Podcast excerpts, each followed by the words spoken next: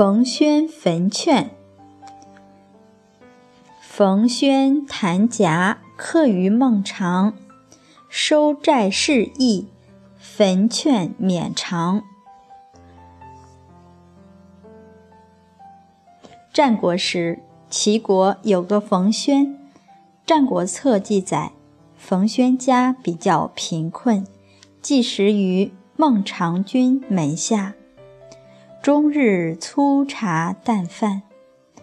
冯谖怀才不遇，牢骚满腹，靠在柱子上弹夹唱道：“长夹归来兮，食无鱼窗。”孟尝君得知，吩咐总管给他鱼吃。不久，冯谖又弹夹唱道：“长夹归来兮，出无车窗。”孟尝君又让总管给他车子。过了一段时间，冯谖第三次弹夹唱道：“长夹归来兮，无以为家窗。”孟尝君就再次派人供他老母衣食。冯谖弹夹索要待遇，丝毫没有降低其名士的风流。冯谖从此不再弹夹，尽心竭力为孟尝君做事。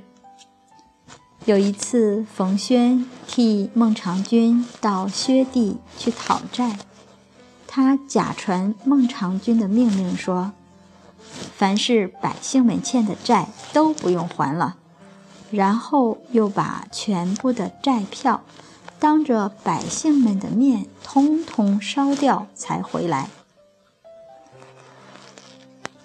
孟尝君看见冯谖回来了，就问：“债都收完了吗？为什么回来的这样快呢？”冯谖回答：“收完了。”孟尝君又问：“冯谖买了什么回来啊？”冯谖回答：“买了义回来。我看你的府上金银谷米绫罗绸缎都是富足得很，只是缺了个义，所以我替你买了稀有的东西回来。”孟尝君听了，勉强应了一声。